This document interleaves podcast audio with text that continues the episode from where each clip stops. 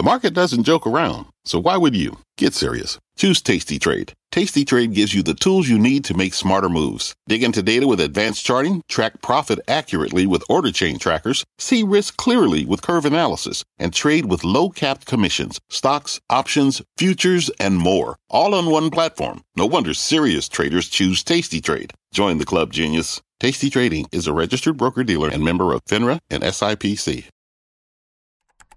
Bring in show music, please. Hi, I'm CNBC producer Katie Kramer. Today on Squawk Pod.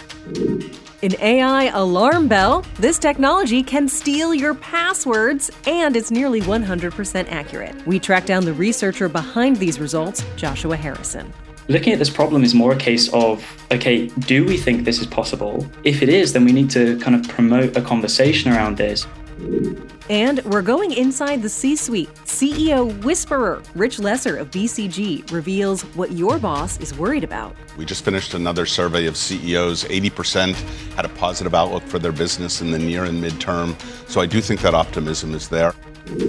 Plus, an activist is blooming its holdings in the Bloomin' Onion and confusing market jitters. I was also trying to figure out why people are so miserable about the economy. The world over. Nothing makes sense. It's Friday, August 18th. Squawk Pod begins right now. Good morning and welcome to Squawk Box here on CNBC live from the Nasdaq market site in Times Square. I'm Melissa Lee along with Joe Kernen. Becky and Andrew are off on this Friday. And it's a Friday. You It made it. You came back. It's nice. If it was not, if it was a Thursday and you had two days to go, would you have come back? I would come back if they tell me to come back.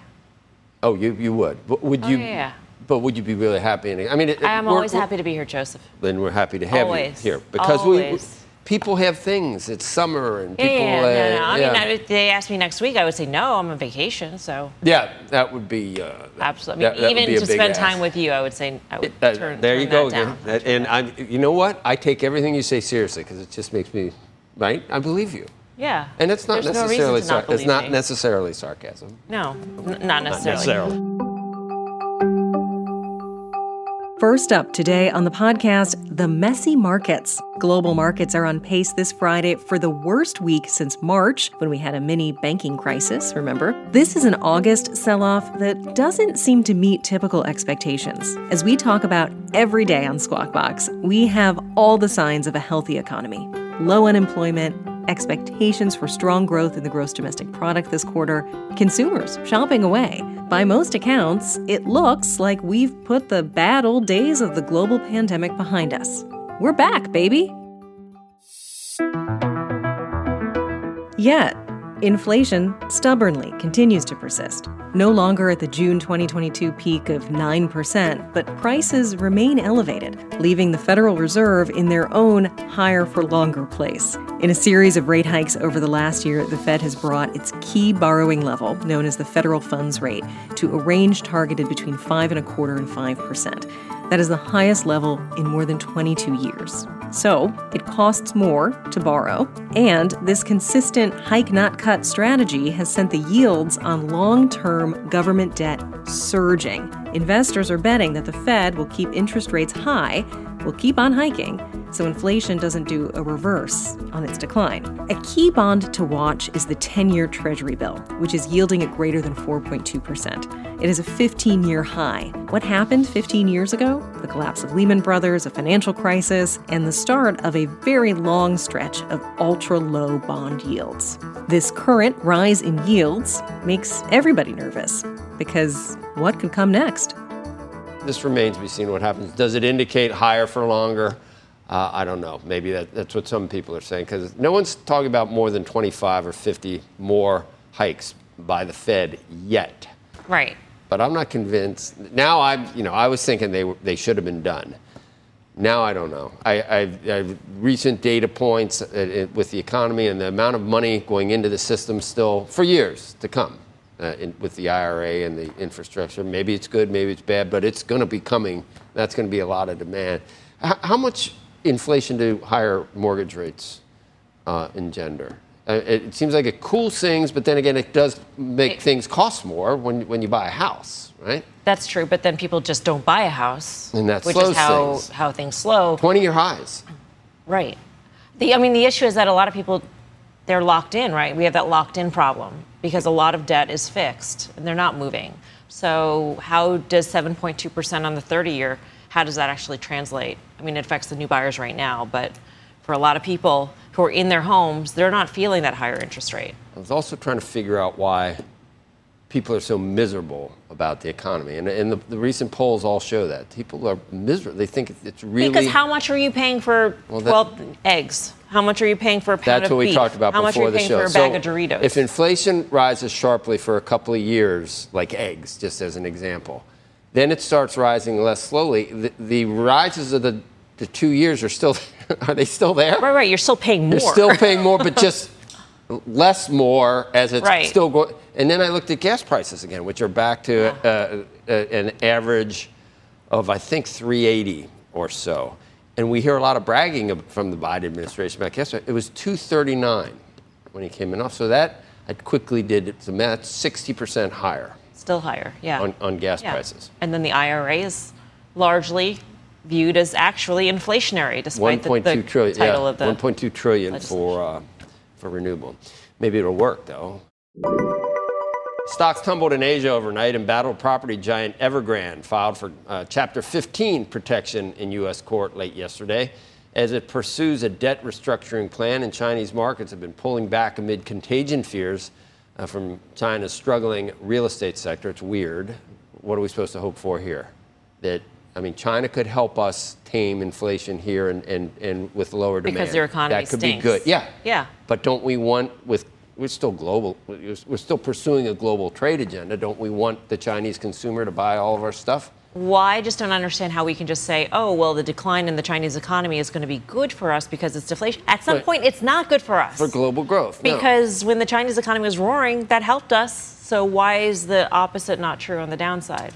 If you, like, had been used to watching the Today Show, which is a, a, great thing to watch, and suddenly you tuned in and saw how everything, the logic of a lot of the things we talk about, you'd be like, I'm going back to the Today Show, I think. Wouldn't you? Why? Because it's just so dismal? No, because nothing, everything that you think would happen would be a positive. You have to look at like oh, the second derivative, and right. all, of a sudden it's actually not a positive. Uh oh, we had a great jobs number. Oh no, oh, no. market's yeah, exactly. going to go down.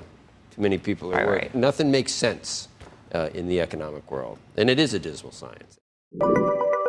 Activist Starboard Value has built a stake of more than 5% in Outback Steakhouse uh, owner Bloomin' Brands, that's according to a Wall Street Journal report, said it wasn't clear what change Starboard might be pushing for.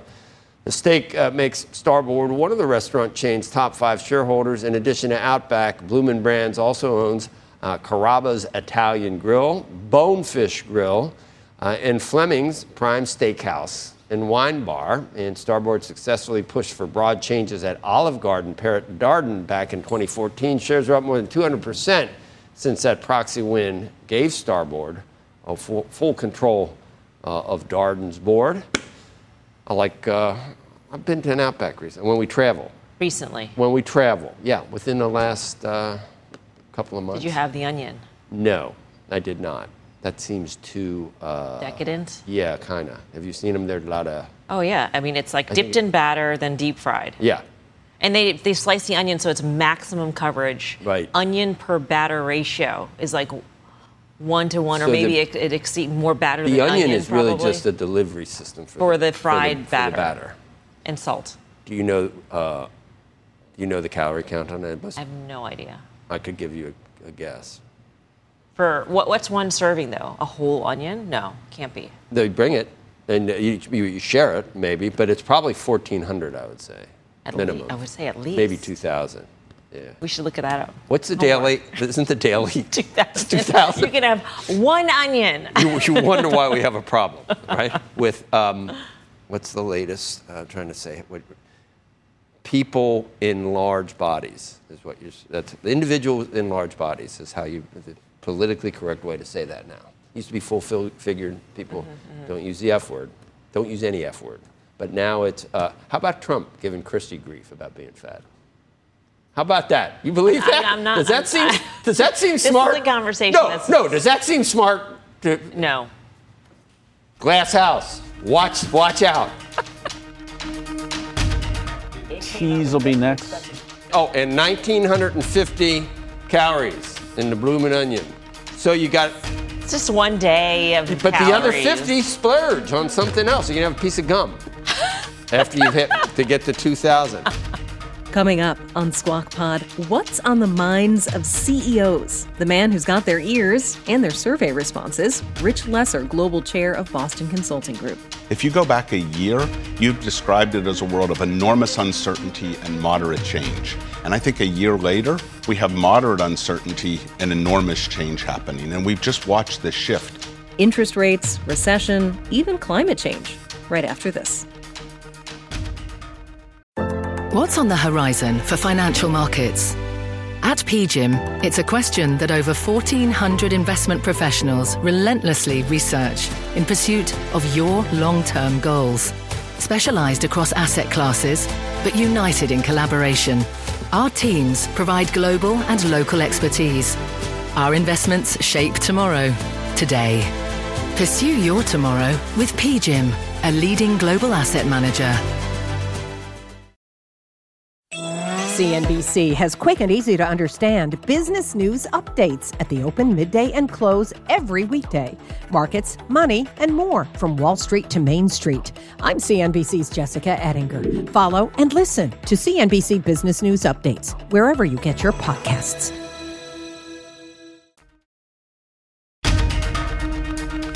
You're listening to Squawk Pod. Stand by, Joe. His mic, cue. Good morning and welcome back to Squawk Box here on CNBC Live from the NASDAQ market site uh, in Times Square. I'm Joe Kernen along with Melissa Lee, Becky, uh, and Andrew are off. You would like to hear Friday I'm in Love if we could still play it? We can't play it. We're not allowed to play that. Why aren't we allowed to play it for legal reasons? I think so. Animal We could, Orchestra. we could probably get a knockoff version, like an elevate, like a music We could, version. we could of- sing it. I don't sing. All right. Our next guest regularly advises CEOs, board directors, and industry leaders around the world. As such, he brings a wealth of business insight to the table and everything from the economy to AI. He joins us now here at the NASDAQ market site. Rich Lesser is a global chair of Boston Consulting Group. Rich, good morning to you. Thanks for joining us here. Good morning, Melissa. Um, what's the general take of, of CEOs? Are they being cautious going into the economy? I mean, from the company conference calls that we've heard, it sounds like they're cautiously optimistic. Things are great right now, but they're just sort of not certain about the future. So, so first of all, I think the optimism is what we're seeing too. We just finished another survey of CEOs. 80% had a positive outlook for their business in the near and midterm. So I do think that optimism is there. I think the second thing is we're watching a shift right now. If you go back a year, you've described it as a world of enormous uncertainty and moderate change. And I think a year later, we have moderate uncertainty and enormous change happening. And we've just watched this shift. The huge concerns about massive inflation or massive recession um, or the massive uncertainty around the war in Russia. It's not that we don't have uncertainty. I mean, you talk about it all the time. We do. But that's come to more moderate levels. And at the exact same time, the amount of change in the economy, the amount of change in AI and what that's doing and how business leaders are thinking about it, what's happening in climate. Now we're a year into the climate bill and the amount of investments that are occurring there. And I think a sense that this idea of consumers having um, huge amounts of uh, cash that the government helped support a few years ago and a willingness to pay much higher prices is dissipating.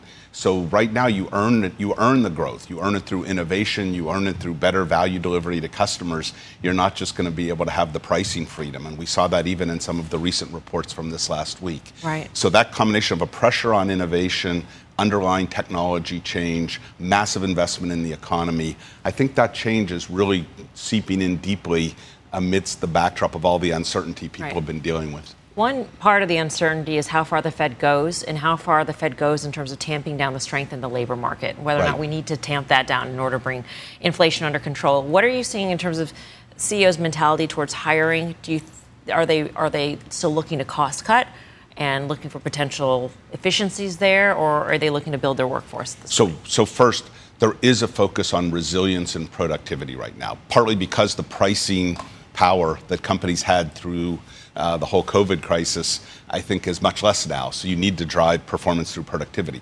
On the flip side, we never saw the um, the layoffs, the preemptive layoffs in the face of headlines around inflation and recession.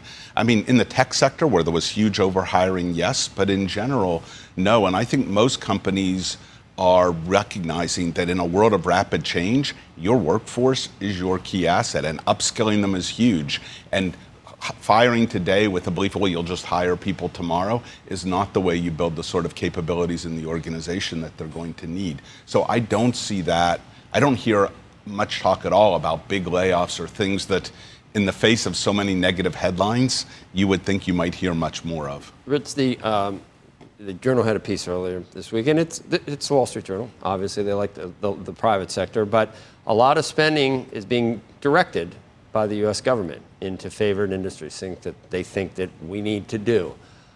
Uh, it doesn't have a great history uh, in the past, and the private sector guys that have money on the line sometimes um, might not do the same thing that a industrial policy would mandate right. that you do. You have any worries about that?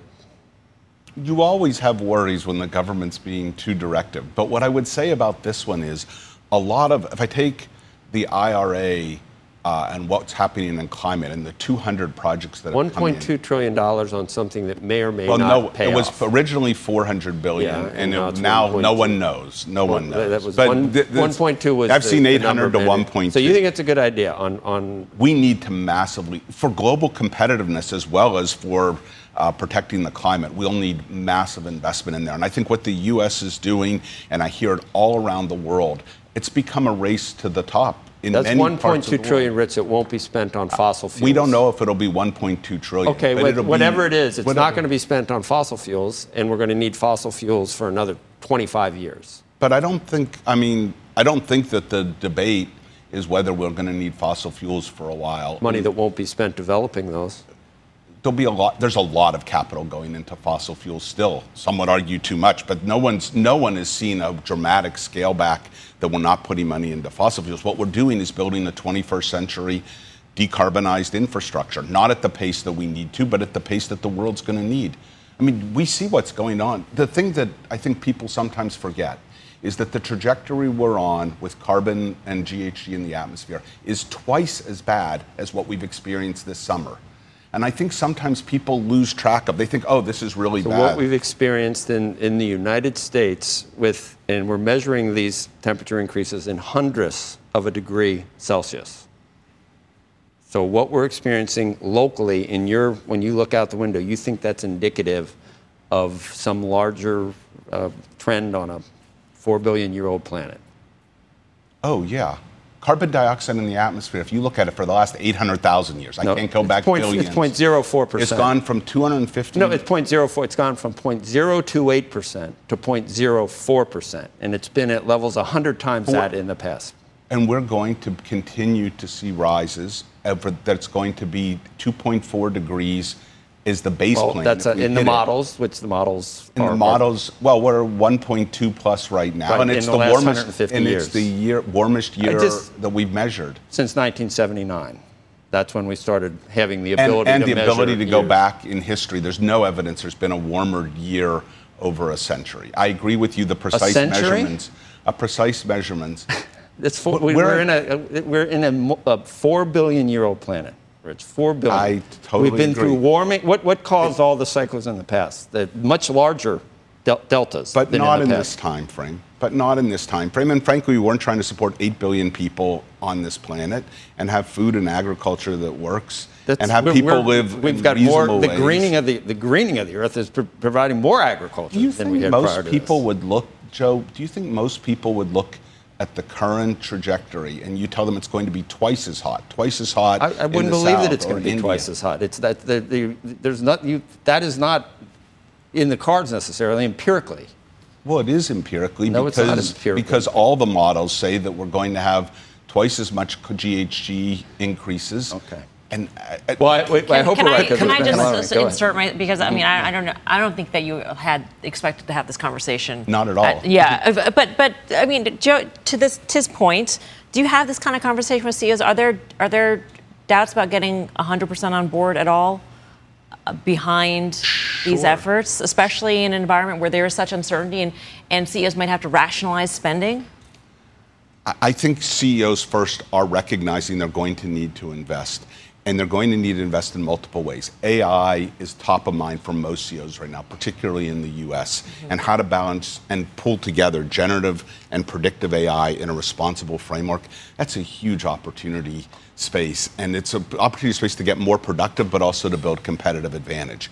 In the industrial sector, I think most CEOs are recognizing that the tailwinds in the global economy with trillions of dollars year after year going into decarbonized solutions, if you want to win as a business, forget even the planet. If you want to win as a business, you're going to do it by getting ahead on climate uh, friendly uh, products and services. And I think they see it.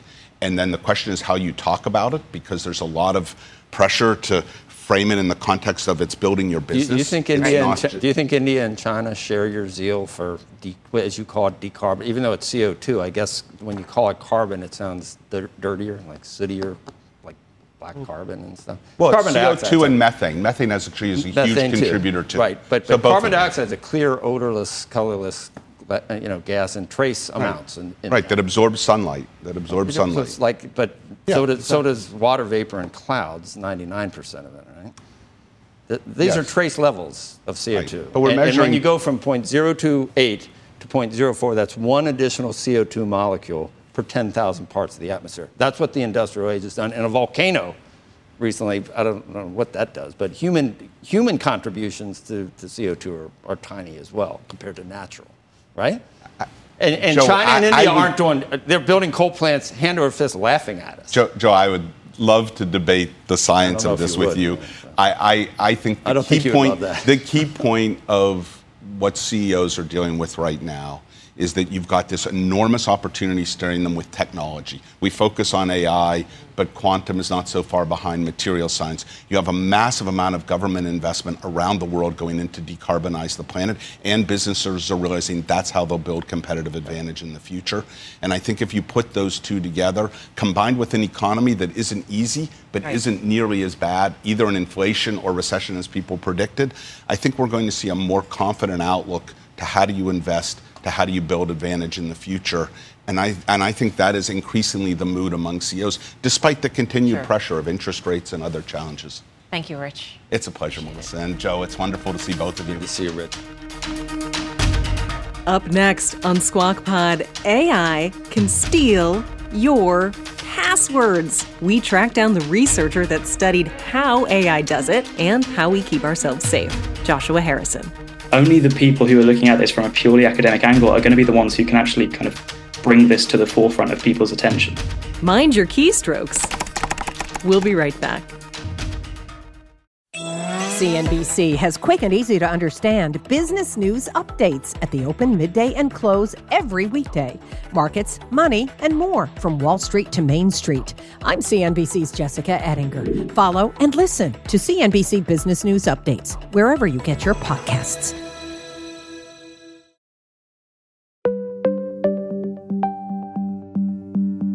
Welcome back to Squawk Pod. I'm producer Katie Kramer. An intriguing headline caught our attention this week. AI can now steal your passwords with almost 100% accuracy. AI listening to you as you type and reaching right into your innermost thoughts, memories, and most reused password conventions to hack your personal data. What? People reuse passwords? Is anyone safe? Well, the fear that this struck in the Squawk Box staff was so great that we tracked down one of the researchers of an academic study in how to steal your password.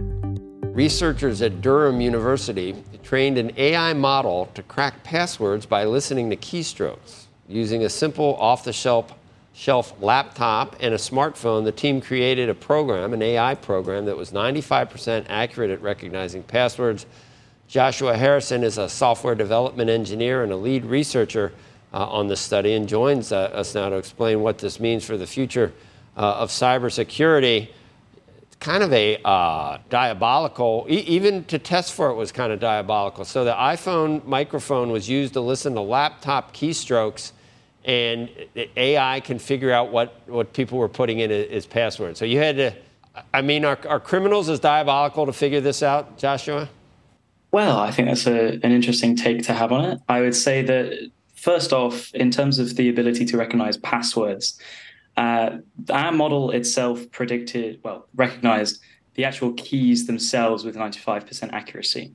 So if you apply that 95% accuracy to something like a password, the accuracy would go down kind of with that small bit of area error getting bigger each time. So for something like a, a password, it's probably not 95% accurate, uh, but we did achieve 95% accuracy on recognizing individual keys just from the sounds uh, that they produced.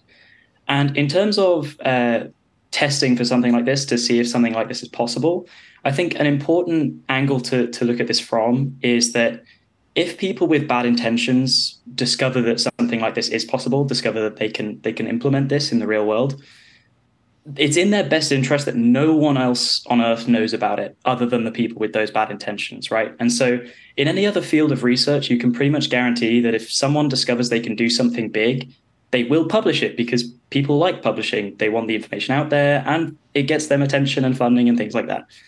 But if people with bad intentions in cybersecurity get access to something like this, they they desperately don't want people to know that this might be possible. And so coming at it as a as a researcher, so when I was doing my masters at Durham, looking at this problem is more a case of okay, do we think this is possible? If it is, then we need to kind of promote a conversation around this because essentially only the people who are looking at this from a purely academic angle are going to be the ones who can actually kind of bring this to the forefront of people's attention. Joshua, can you sort of walk through exactly what this entails? Uh, you know, using the the microphone on a smartphone. Does the smartphone belong to the bad actor, or does the smartphone belong to the person whose password is being hacked and is somehow hijacked? Um, and is this all via Zoom? Can this be done in person? I mean, what are sort of the limitations here? Sure. So the the two pieces of data that we looked at uh, in the published study are keystroke sounds coming from a laptop with a phone placed next to it. And in this case, we're just recording the sounds on the phone itself. So we, have not done anything to get into the phone. And yeah, as you put it, it it, it would in this case be the malactor's uh, property. So uh, think of someone sat next to you at a coffee shop, someone sat next to you at a library, something like that, uh, with a phone just discreetly on the table next to them. It's not a very suspicious thing to do, especially that you can keep recording by locking the screen as well. Um, and so that was one data set, so recorded on a phone. And then the other one was recorded via Zoom call. So just the built in record function uh, on a Zoom meeting and then typing kind of recorded through that. And so, yeah, the, the two vectors of attack that we were looking at in this study are trying to classify keys from the sounds recorded on a phone next to the target's laptop, as well as the inbuilt record function uh, within like a, a, video conferencing software. No, Joshua, is there a, a, simple fix to this? I got this padded keyboard. My, I don't make any sounds when I'm when I'm uh, typing. Won't that work? Can't I thwart these malactors just by or get if I get a really tight high and tight mani pedi, where I have no, uh, if I have no fingernails at all clicking, Joshua? Sure. Uh, well, I would say that we don't know for certain what makes the keys sound different. Uh, so this was an AI model that we used, I a deep see. learning model. So it's and not so the loud really, clicking; it's it's the time between clicks that could indicate locations no, on the keyboard. Um, so yeah, we we have a good idea based on some previous work uh, and some of our results yeah. that positional location on the keyboard is probably the main indicator of the different sounds. So if you think of a drum, if you hit different parts of a drum, it makes different noises, right? Near the edge, near the middle. And so when you have this like metal plate with a plastic plate on top and these four like legs underneath connected to the desk, where you hit makes a, a different noise, which might not sound different to you, but it, it's not actually anything to do with the fingers touching them or the the, the fingernails pressing the keys. Um, but in Have terms of, of, of, thwarting this, sorry, just to go back to your original mm-hmm. question, yeah. Um, there are a bunch of different ways you can do that. The, the easiest one are things like fingerprints to put in passwords or facial recognition, where you're not even typing anything, right? Um, but that doesn't remove that obstacle of, well, what if someone's not looking for your password? What if someone's looking for documents that you're typing, like say at the library, in the coffee shop, things like, or emails? Um, so passwords are what we focus on, but but we'll remove those for now. If you just want to to try and make this harder uh, as you're typing on, for example, your your very soft keyboard. Um, that is a great way of doing this. The the more different types of keyboards we have out there, the more general these kinds of attacks would have to be to work successfully. So that's definitely one thing. And the other thing is just typing style. Um, everyone will type slightly differently. We've proved that a, a, model like this can recognize the sounds from the keys, um, but those sounds might change depending on different ways people are typing uh, or who's typing and, and things like that. So, Josh, I'm curious uh, what makes this doable because of AI? It seems like this would have been doable prior to AI. Sure. So we're we're kind of not saying with this paper that AI is the only way of doing this. So there has been research on this topic in the past, quite a good amount of research, but it's very far apart, and so very few of the papers use the same approaches multiple times in a row. And we were the first paper to specifically look at laptop keyboards and then apply AI models, deep learning models, uh, to the sounds that we were gathering. And machine learning had been used for this in the past, but maybe not to the same extent or the same focus or to the same level that we were using it here. And the main point that we got out of that is that, uh, yes, there have been great results in the past on this uh, 91%, 93%. Uh, but by using very much off the shelf kit with a limited amount of data, uh, we were able to surpass those accuracy measurements using deep learning. So it's, it's kind of proving that, hey, deep learning is actually really good at this. All right. Joshua, thanks. Uh, thanks for the update. Kind of interesting. I'm going to be very quiet because I got Melissa sitting right here. So I got my phone next yeah, to yeah, you do. I, why did I wondered if you stick it right next? Yeah. Uh, yeah. All right. Did thank- you ever wonder why I hit the red button before we start the yeah. show? I, I, I did, did. I did. Well, you record most of what I say anyway, just in case. Just, just in case for my files. Yeah, exactly. And that's the pod for today and for the week. Thanks for listening.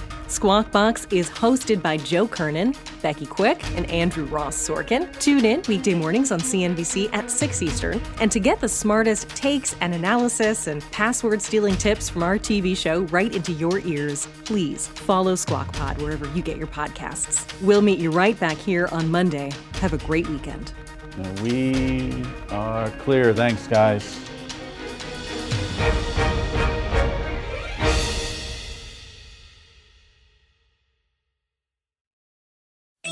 CNBC has quick and easy to understand business news updates at the open, midday, and close every weekday. Markets, money, and more from Wall Street to Main Street. I'm CNBC's Jessica Ettinger. Follow and listen to CNBC Business News Updates wherever you get your podcasts.